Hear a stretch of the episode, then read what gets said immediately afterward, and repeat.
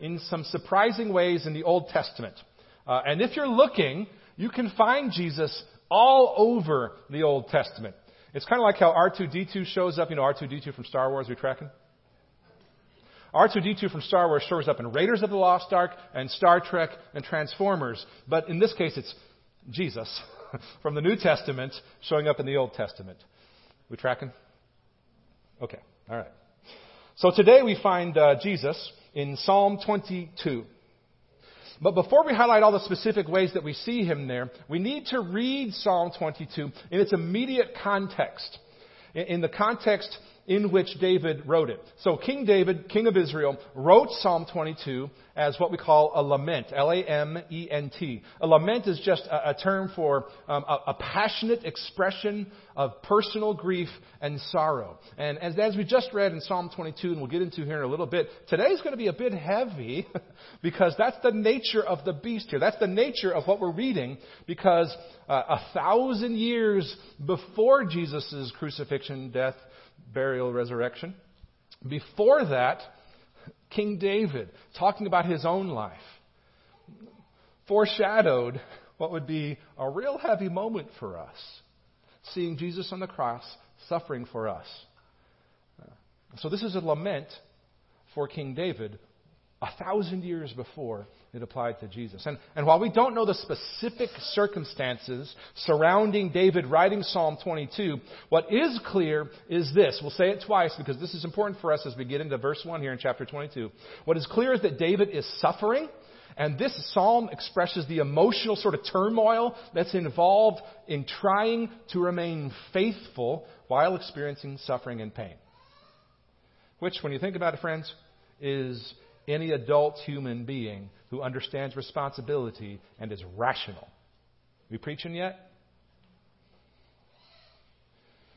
Listen to that again because it's important to understand before we jump into Psalm 22. We don't know the specific circumstances of King David writing Psalm 22, but what we do know is that it is clear that he is suffering and that he's experiencing the emotional turmoil, uh, the emotional turmoil, the emotional turmoil uh, that is involved in trying to remain faithful while experiencing suffering and pain. You can hear it in verse 1, jump in Psalm 22.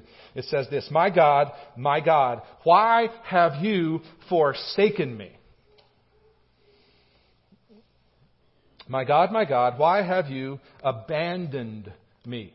You may recognize this as the last words of Jesus on the cross. We'll get there eventually. But first, we understand David's vantage point. And we're going to kind of come alongside David's experience as we read the psalm through the first time. So he starts out by saying, My God, my God, why have you abandoned? Why have you forsaken me?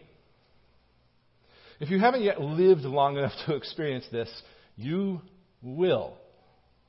So buckle up and become acquainted with the Psalms of Lament because they can become for you an expression of that inner turmoil that happens when you begin to have, I don't know, normal adult life where day after day compounds as you, as you weigh the responsibilities, as you're aware of the brokenness of the world, of those around you and yourself, as that compounds to become what ends up being suffering and pain that even looks like what we're reading today.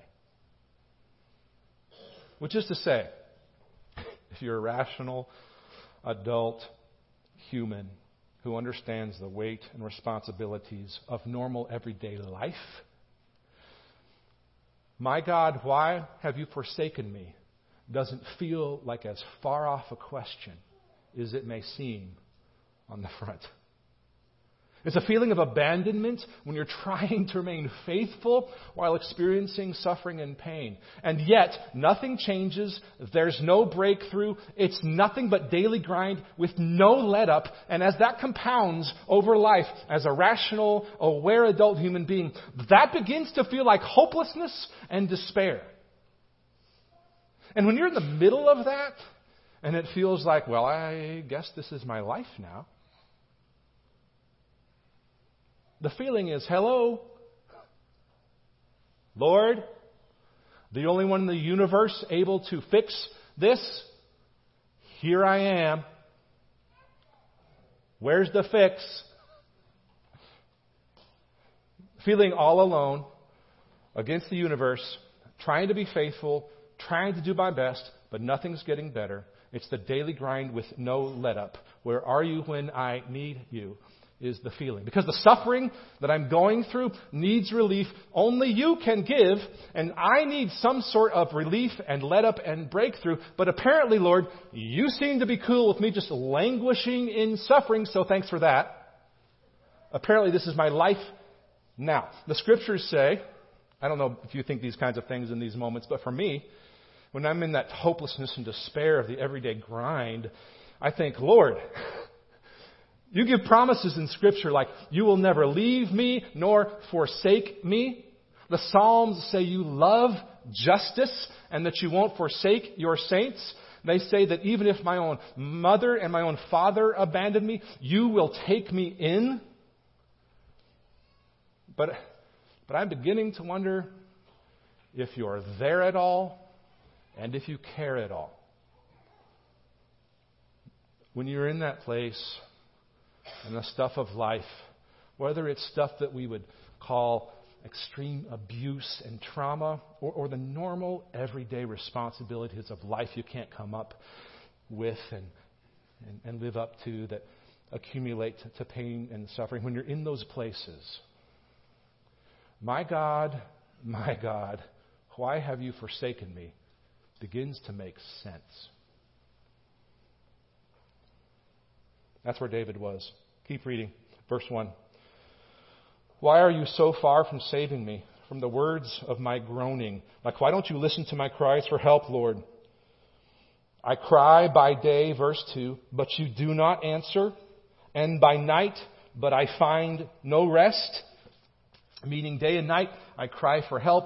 You don't answer. Seems like you're not listening. I search for rest in vain, day and night. And yet, verse 3, you alone have power to save me. Like this is some cruel joke, Lord. Keep reading verse 3. Yet, you are holy, enthroned on the praises of Israel. In you our fathers trusted, like they trusted, and you delivered them. Why not me? To you they cried and were rescued. In you they trusted and were not put to shame. Why not me? I've been trusting you. Why don't you deliver me, O great one who has the power? That's sort of the tone and description of the lament here in verses 3 through 5. He says this, apparently, verse 6 I am a worm and not a man. Like I'm just trampled underfoot, like where worms live, right?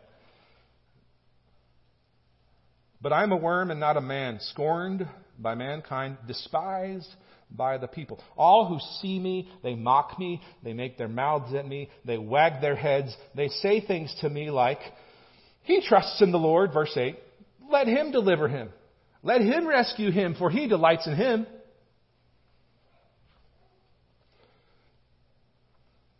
in the moments of despair and the stuff seems hopeless, and the only one that can help doesn't seem to be there. Don't forget where you've come from, verse 9. Yet, yet, there's a glimmer of hope. Yet you are he who took me from the womb.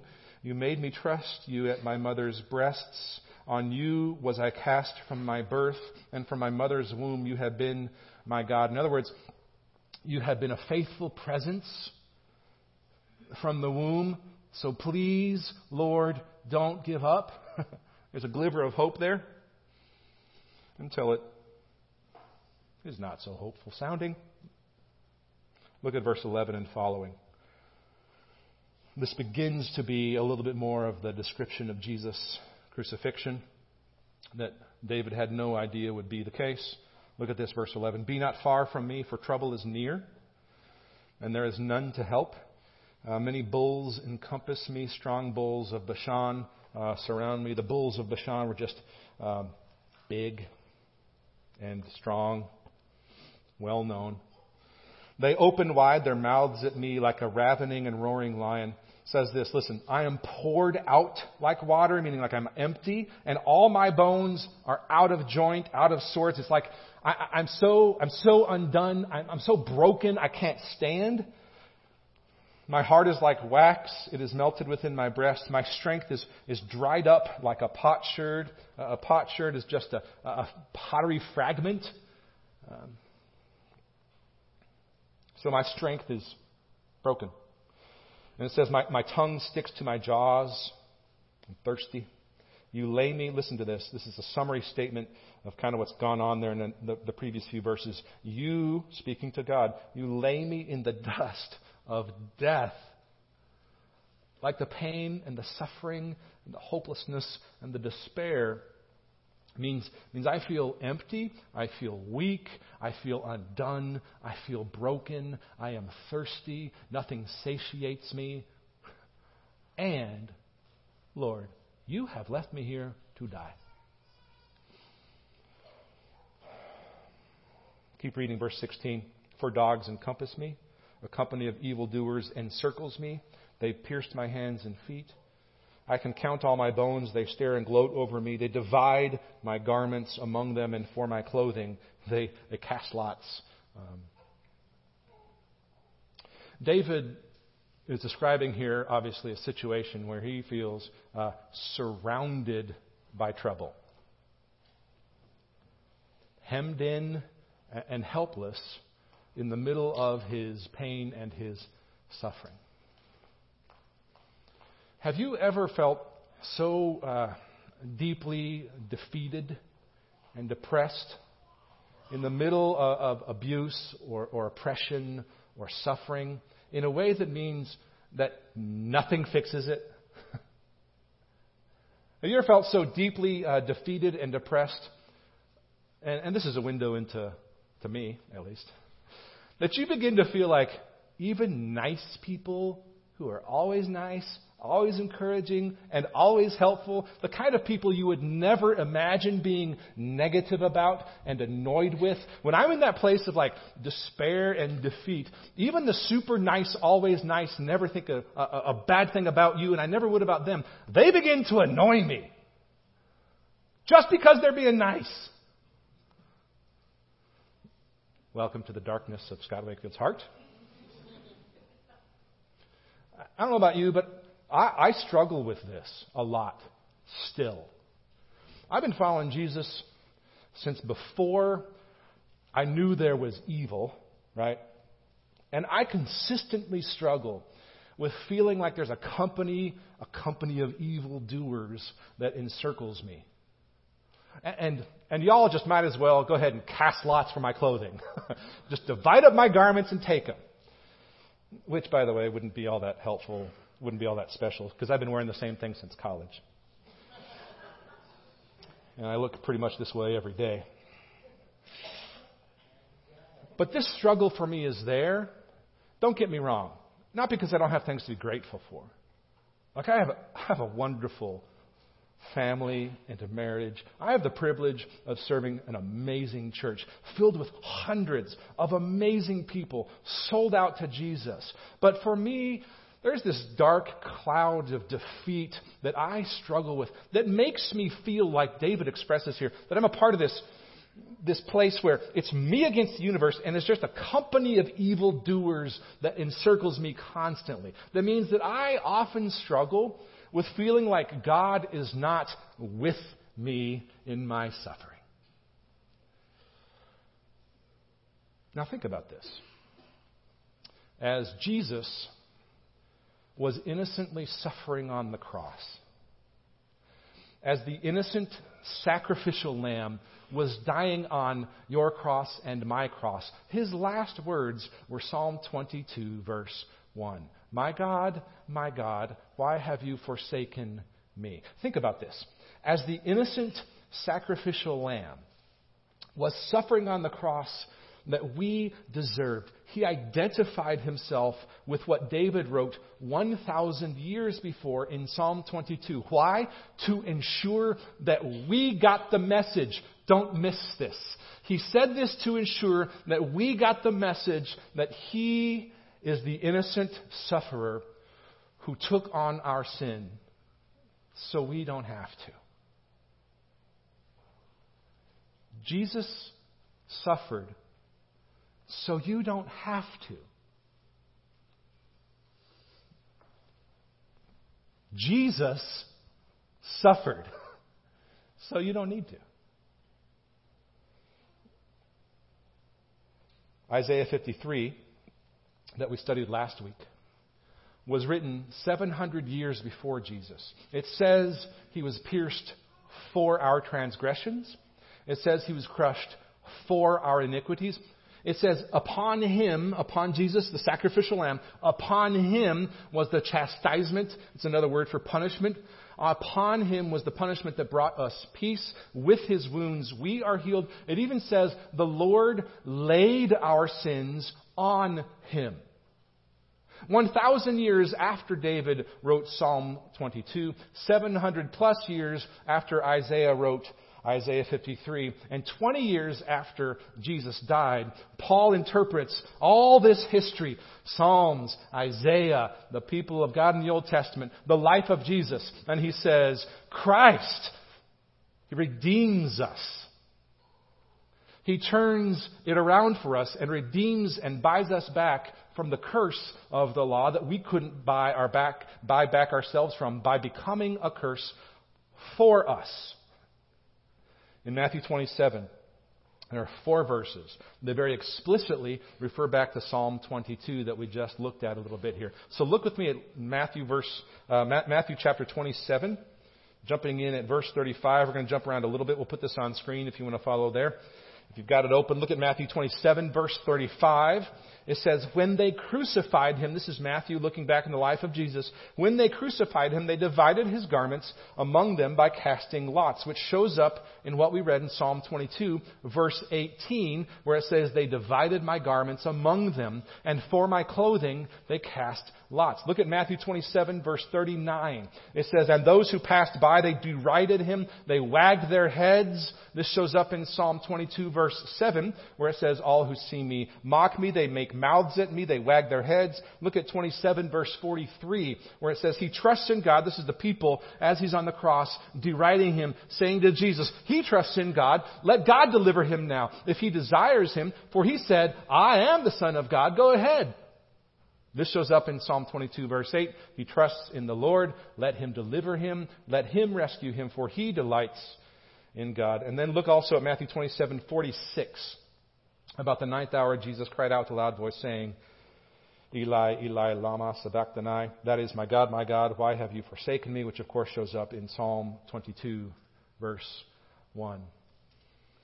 And what we read in Psalm 22, 14 through 16, there are descriptions there that sound like the kind of physical suffering that accompanies crucifixion. Think about how amazing that is. 1,000 years before, David writes of his own suffering with an immediate context that has nothing to do with crucifixion. And yet he somehow describes it in a way that shows that God's been planning this all along. Look at Psalm 22, 14 through 16 there. These are descriptions that sound like the physical suffering that accompanies crucifixion. It says, I'm poured out. I'm emptied like water. And all my bones are, are out of joint. That's that's verbalizing the brokenness that he's experiencing. That kind of uh, bones breaking is a part of crucifixion. My heart is like wax. It is melted within my breast. My strength is dried up like a potsherd. My tongue sticks to my jaws. He's dry. He's thirsty. John tells us that he said, even I am thirsty. You lay me in the dust of death for dogs encompass me. A company of evildoers encircles me, which was certainly the case with Jesus on the cross. They have pierced my hands and the feet, of course, on the cross. As his last words, Jesus picks Psalm 22, verse 1, to teach us that he was taking on the death and the suffering that we deserved. My God, my God, why have you forsaken me?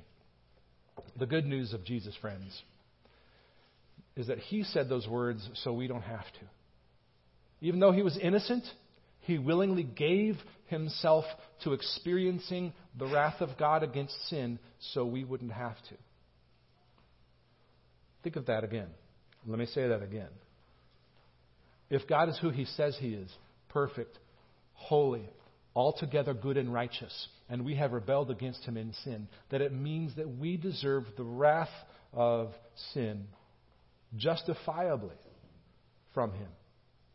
And even though Jesus was innocent, he willingly gave of himself to experience the wrath of God against sin so that we wouldn't have to. Friends, when we experience the uh, even the normal compounded frustrations of life that turn into suffering and pain, it can feel like God has abandoned us. In this very body of believers, friends, we got people who have experienced every manner of physical, relational, spiritual, sexual abuse you can imagine in ways most people have no earthly idea about. We've got people today among us who are struggling through abandonment by a spouse, yet another affair, physical illness, financial burdens, personal addictions, trauma from the past, countless anxieties, voices from the past that never seem to go away, the pain of untold loss, quiet struggles that seem hopeless, physical infirmities that kill. It's, it's everywhere, friends. And when those struggles press and they compound over time and they begin to feel like straight up suffering, and the question is, where are you, God? I cannot bear with this another day. So that you read Psalm 22 and you go, I, I get it. I get it. You ever been there? Anybody there today? I've been there. Straight up for me, the daily weight of being a pastor, at least for me, is, is absolutely crushing to me. I'm not playing. I daily struggle, for me personally, to stay afloat in a sea of negative voices of Pharisees from my past who constantly seem to condemn me of my failures and my inadequacies. And I begin to feel like, where are you?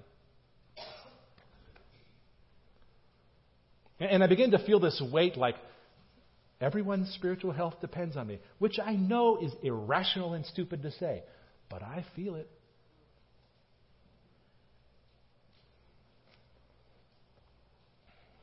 Now, here's the crazy part.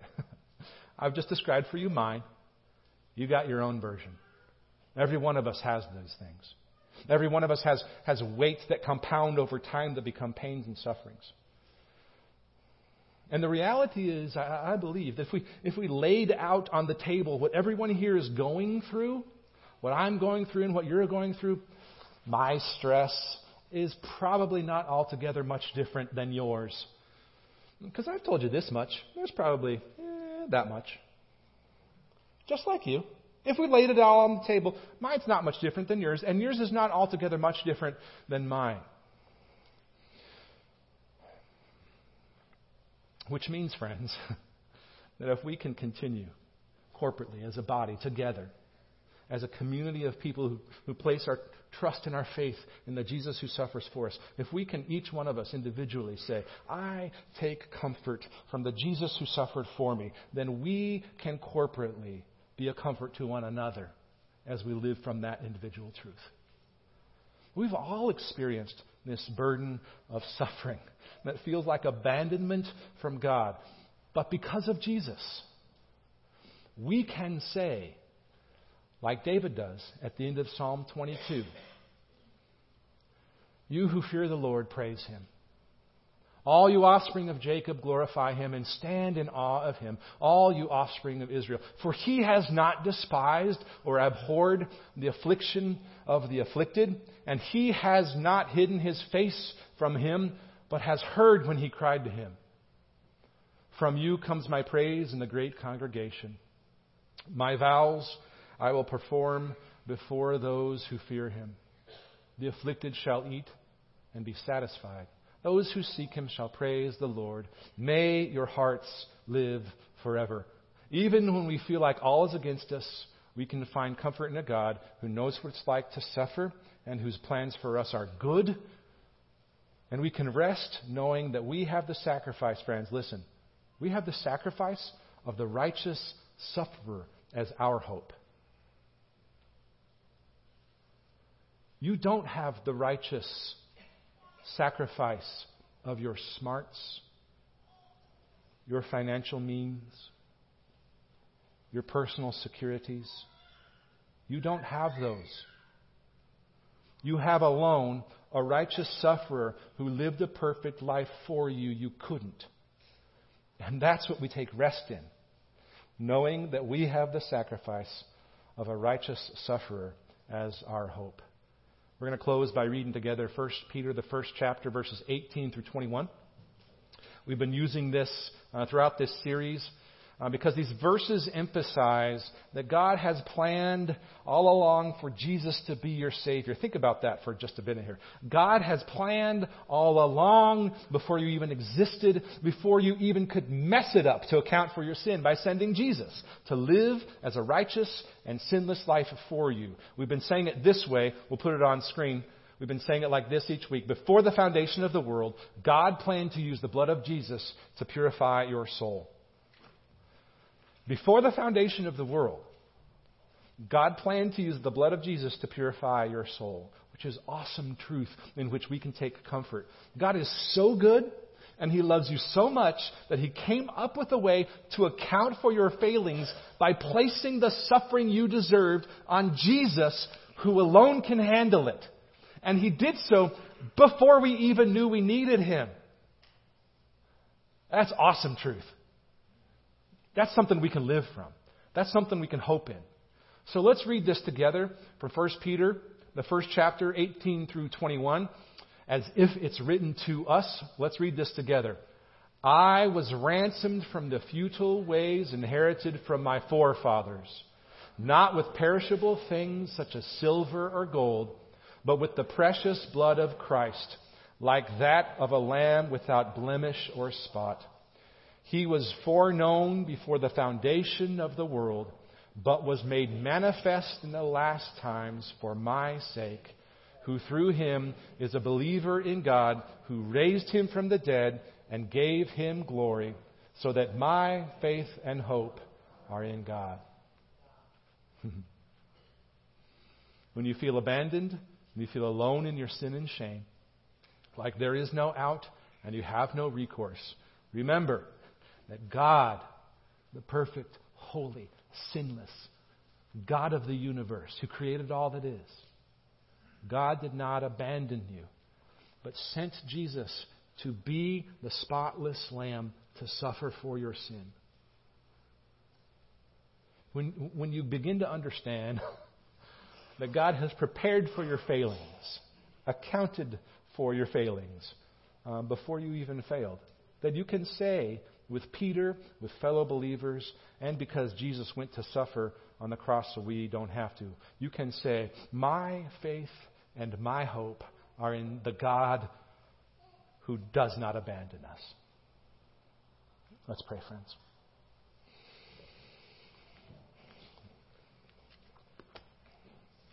Lord, in the quiet of this moment, we admit to you anew that we have made the world after our image for our purposes, that we've manipulated um, things around us and idolized relationships, abilities, things in ways that ultimately make us the idols. So, Father, we admit to you again that we are weak that we, in our um, frailty, can only do so much, know so much. And so, Father, we want to uh, we want to actually revel and rest in our weakness that points to your strength. For we could never have borne the suffering deserved for sin. And so we thank you, Lord for accounting for us by sending your son Jesus, who took on for us the suffering we deserved. Father, we love you for that. We love you that in the person of Jesus on the cross, You did not abandon us. Teach us to live from that truth, we pray. Name of Jesus.